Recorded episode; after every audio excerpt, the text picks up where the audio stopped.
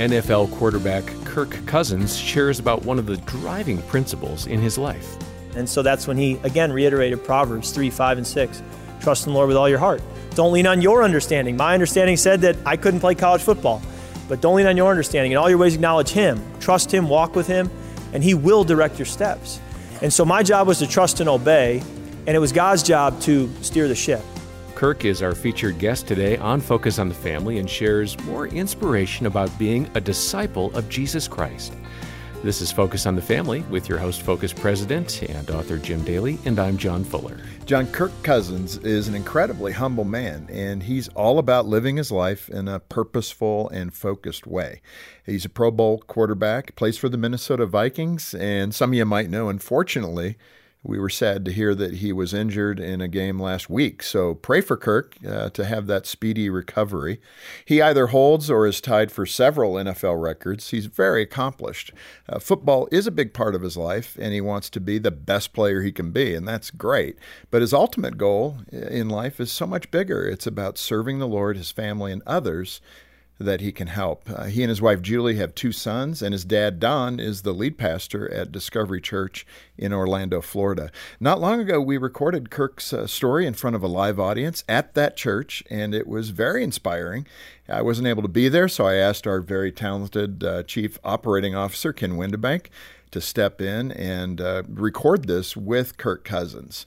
Uh, by the way, our friend Ray Vander Laan from That the World May Know, we've been doing that series for over 25 years. Mm-hmm will be mentioned. And uh, Kirk Cousins went to his high school, Holland Christian School. He was Kirk's teacher and really has continued to be a spiritual mentor for Kirk Cousins. Yeah, and you'll hear about that as we go along. And Ray Vander Laan has partnered with Focus on the Family to release a new video series.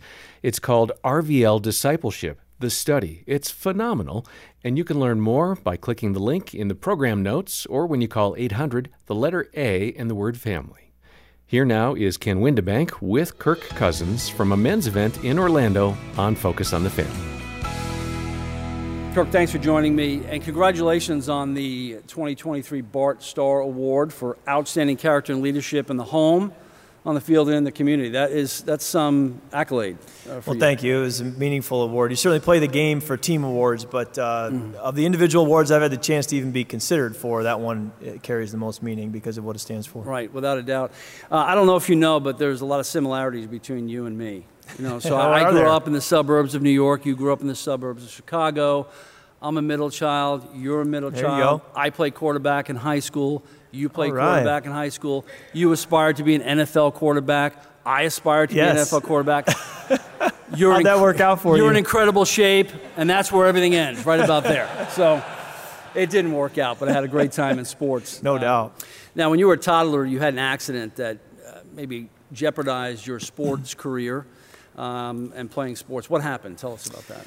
Yeah, I was about 18 months old, and um, just one of those freak accidents at the home where um, there's boiling water, and I got a hold of it and poured it on myself, not knowing what I was doing. And when you pour boiling water on, you have clothes on. My mom came running over. My shirt was stuck to my skin. She goes to pull my shirt off, and my skin comes off with it. Mm. And I'm screaming, and my mom calls 911, and they take me away in an ambulance. And um, I thankfully have no memory of it, mm-hmm. but I was in the hospital for two weeks, and they had to do uh, daily process to help with the healing of the skin where I would go sit in a warm bath. And obviously, when you have burned, severely burned skin and you're sitting in, in water, it's extremely painful. And so I was screaming, and my parents had to just kind of hold me through that for two weeks.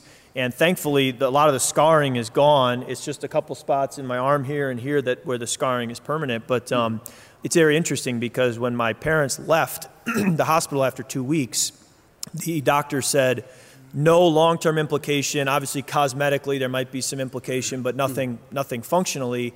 Except he will have some limited movement in his shoulders, which to this day is still where the most significant scarring right. is, is, is, around my, my armpits. And they said, uh, for example, that could that could hurt him in terms of like throwing a ball. Right. And so it was very interesting that that, be, that, that was the, the thought coming right. away from that. Mm. Um, but obviously that that was not the case. Right. And, and, I could throw a football just fine. So very, very grateful for that. And if there is a silver lining to it, which I think there is, we believe to this day that maybe uh, those two weeks of going through those painful process to help heal may have helped toughen me up in some way, shape, or form mm-hmm. because to this day, football requires a high pain threshold and pain tolerance and an ability to push through physical pain. And while I don't like doing it, it would seem that there's an ability there, and we wonder if maybe that experience was what maybe raised my pain threshold. You know, I, I think we can look in the news today, and a lot of a lot of young people are struggling with identity and issues of who they are. And what is a message that you would carry to young people today in that regard, pushing through and uh, yeah. embracing those things in your life that are difficult?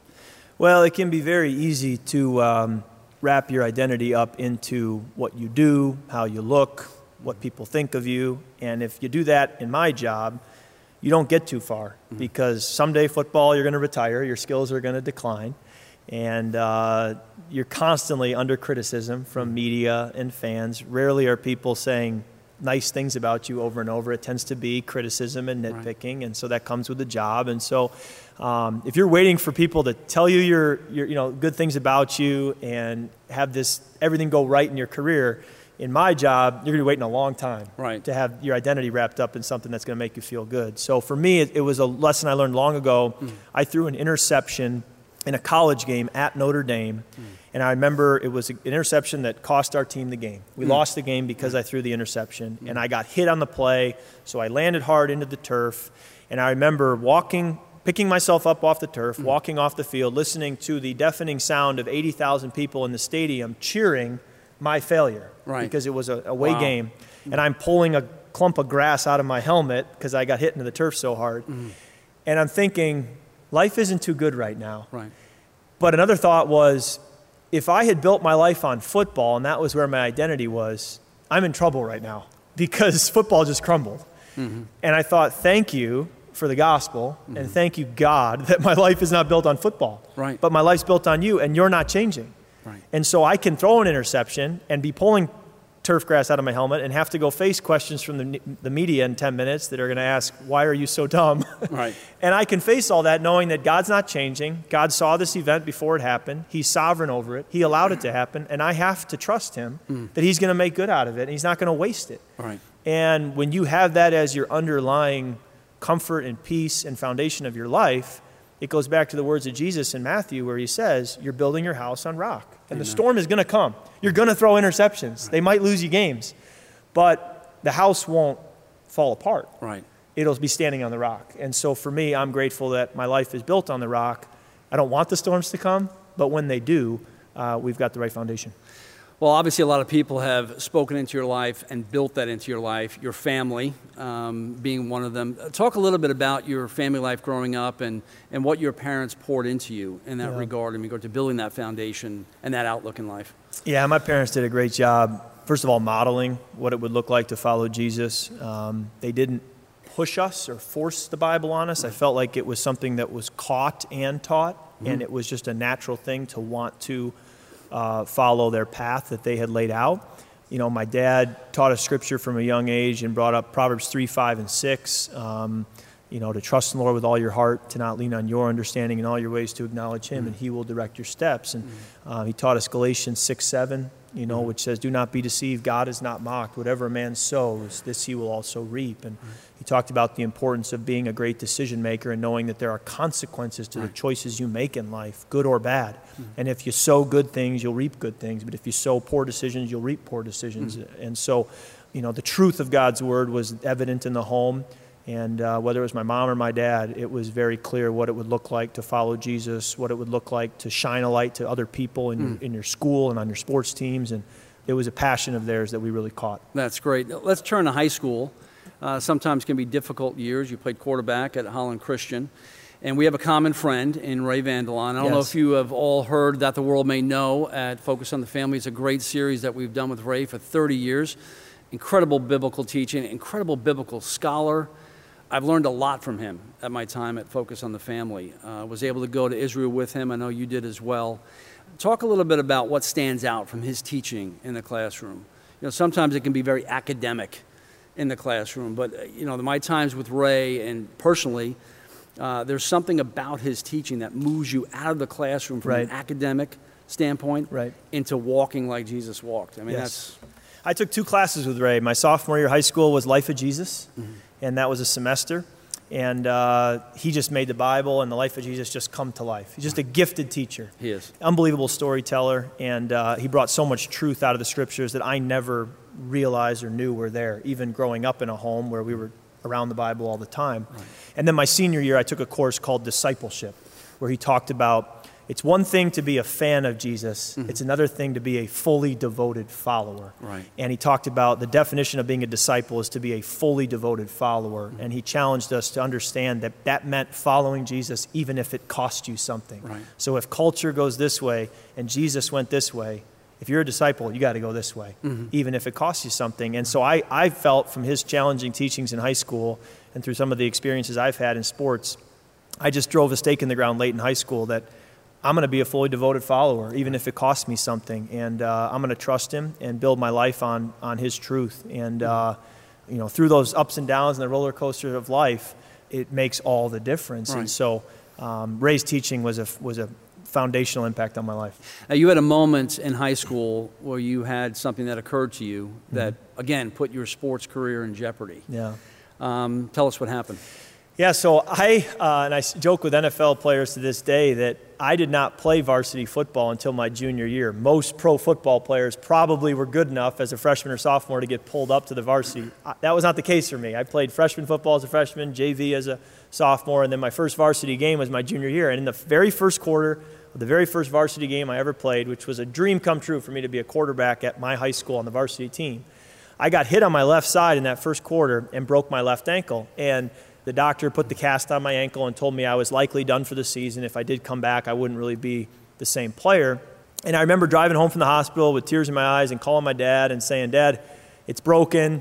I'm out for the year. Now I won't get recruited. And by the time I get to my senior year, assuming I have a good year, who knows if that will happen, all the good schools will have already found their guy and I won't get an opportunity. And my dad said, Kirk, you don't know that.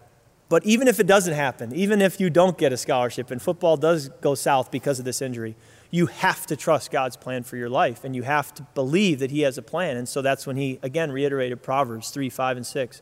Trust in the Lord with all your heart. Don't lean on your understanding. My understanding said that I couldn't play college football, but don't lean on your understanding. In all your ways, acknowledge Him. Trust Him, walk with Him, and He will direct your steps. And so my job was to trust and obey, and it was God's job to steer the ship. And I decided in that moment, okay, that'll be my life first. And I'm going to truly live that. I'm going to trust and obey him even when it's hard and I don't feel like it. And we'll see where he wants to steer the ship. It might not be football, but let's let him steer the ship, not me. And I'm not going to worry about it. And a year and a half later, I was signing a scholarship to go to Michigan State, which would have been my dream school all along. And it was just a moment where I could look back and say, God is so much bigger than not only a broken ankle, right. but bigger than the circumstances we see in our lives. The key is that through those circumstances, we trust Him, obey Him, and give those circumstances right. over to Him. You've mentioned your dad several times, and that's, that's quite moving that you can pick up the phone and have that relationship with your father and your heavenly father. Uh, you know, you see both of those things in your life. You know, a year and a half is a long time to come back from an ankle injury. Was there any specific moment that you really felt like, I don't know if I can do this during that time? Did, did your dad speak life into you? Was there any any moments? yeah, I think time and again, my dad has spoken belief in me. I mean, to this day, I'll have a poor game, and I'll inevitably call him on my way back from the game or when we get home, and he always has a way of communicating glass half full. Yeah. You know, but yeah, that, those were bad throws. But think about the good throws you had, and, and these moments. And so there are a lot of um, times where he can help me right my perspective. Right and so for me, as I look at our society and I think about how can we fix societal issues, mm. obviously the first thing I go to is the gospel.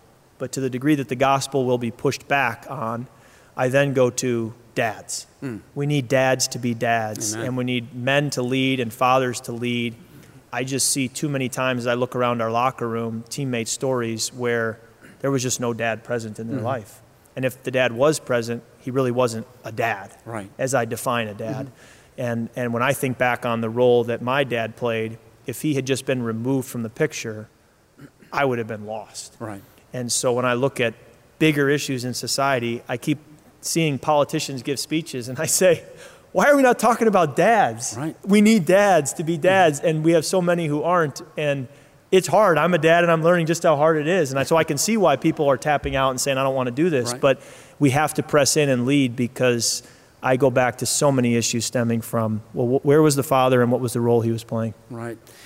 All right, you're, let's turn a corner. You're off to college, okay? And um, statistically, we know that a lot of young people lose their faith in college. They walk away from Christ. It's a moment that many parents, Christian parents, they're excited about launching their kids off into university, but some are nervous uh, about that. You obviously had a great, a great foundation, but uh, talk to us a little bit about being at Michigan State and what maybe tested your faith and how you, how you stayed strong in your faith and who you pulled in around you. I remember as I left from Michigan State, um, listening to some message tapes on the book of Daniel. Mm-hmm. And it so paralleled what it's like to be a freshman in college. You know, Daniel was plucked from Israel, was placed in Babylon.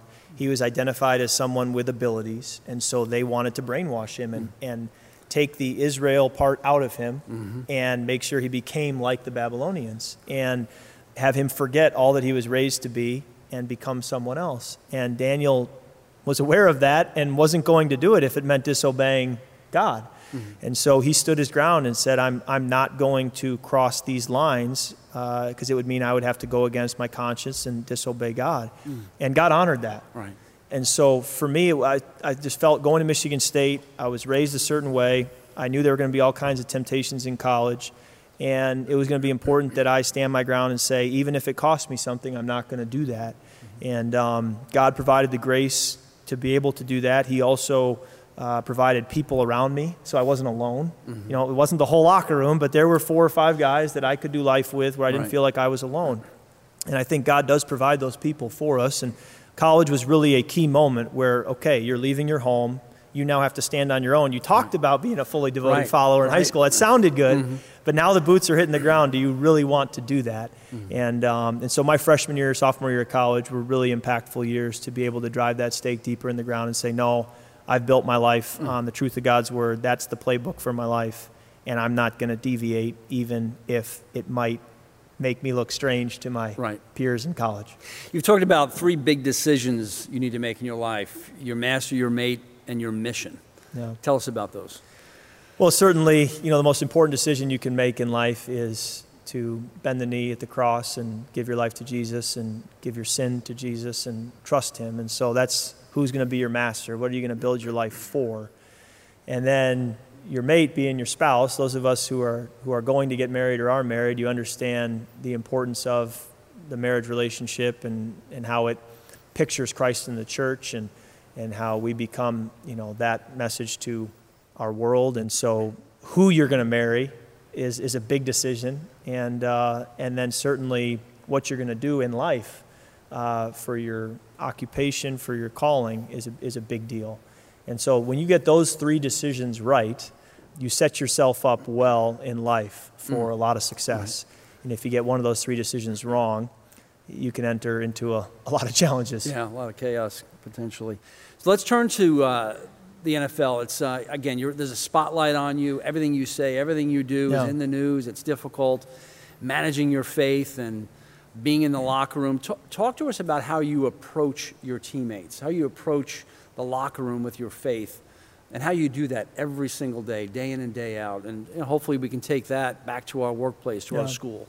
I think it's important to, first of all, walk the walk. So if I sit here with you and talk about being somebody and then I'm not that person on a day to day basis, I've lost any effectiveness for shining a light or sharing the gospel. So I need to be the person that I like to think I am, first of all, and, and walk the walk.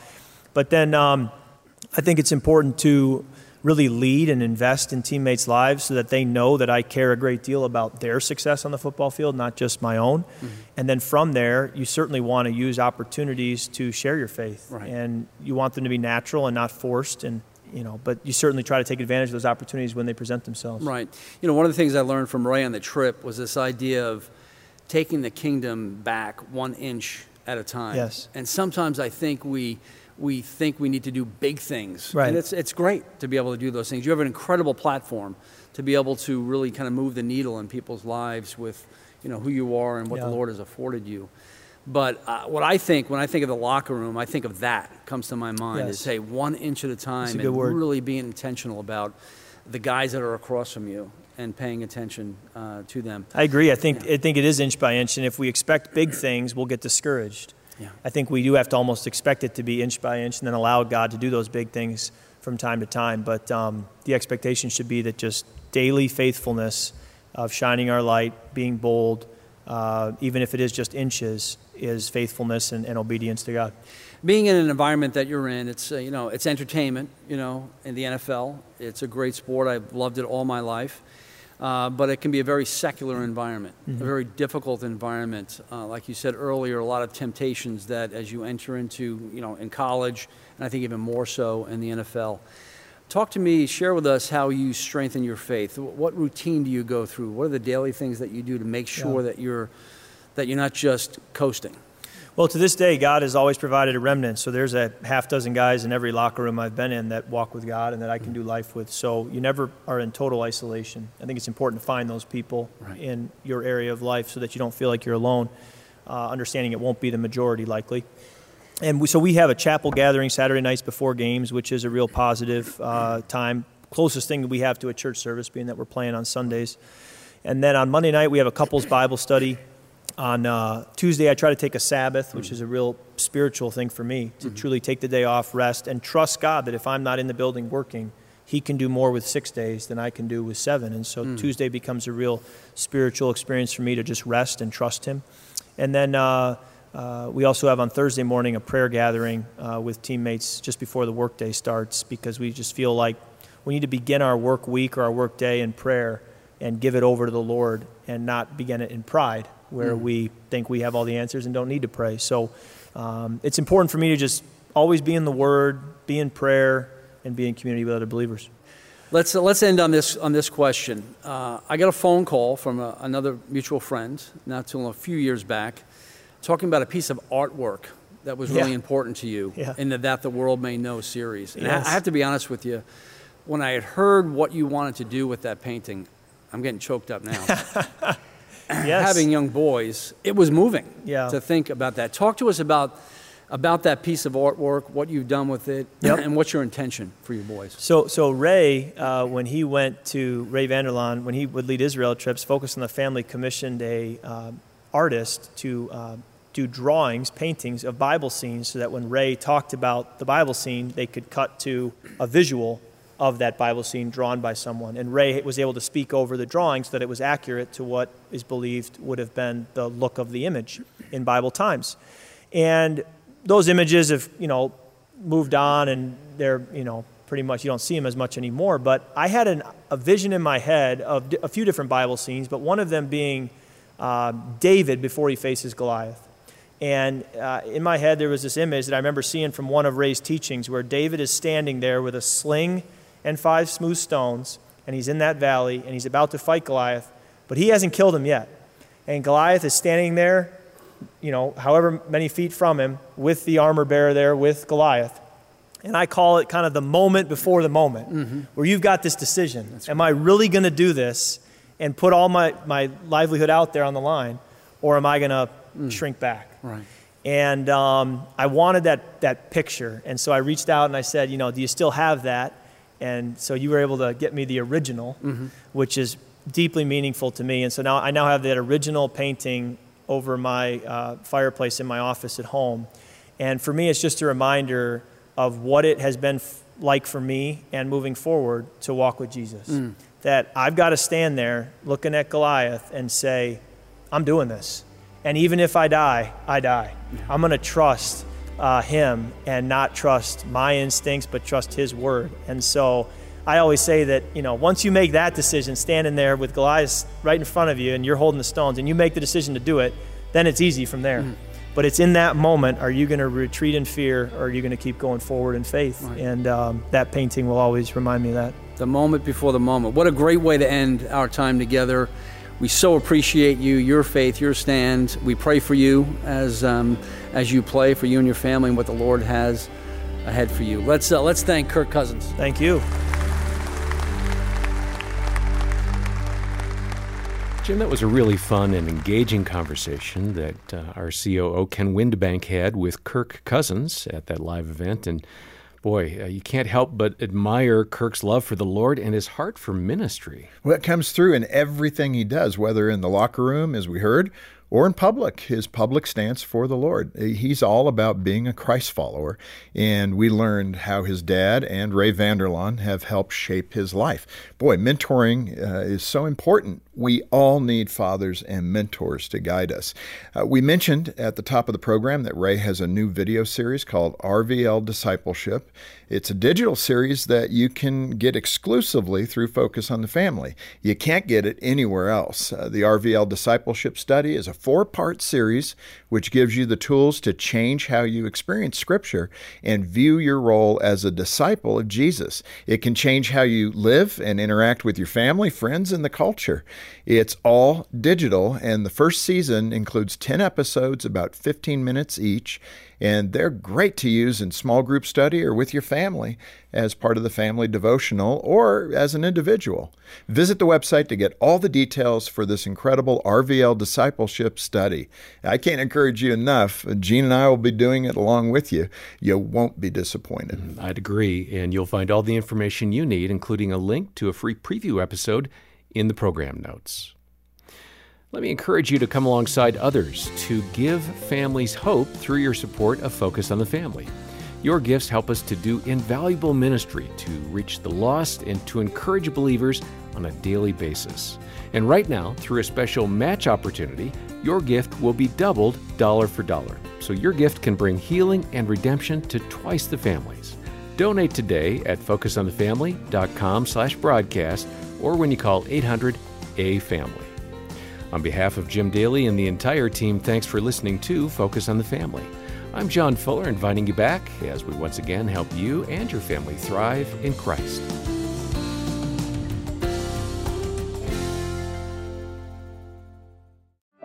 Is your marriage holding on by a thread? For deep hurt, you need deep healing that only comes from the Lord, and you'll find it at a Focus on the Family Hope Restored Intensive in Michigan. Our licensed Christian counselors will help you and your spouse get to the root of your issues in just three to five days, and it works.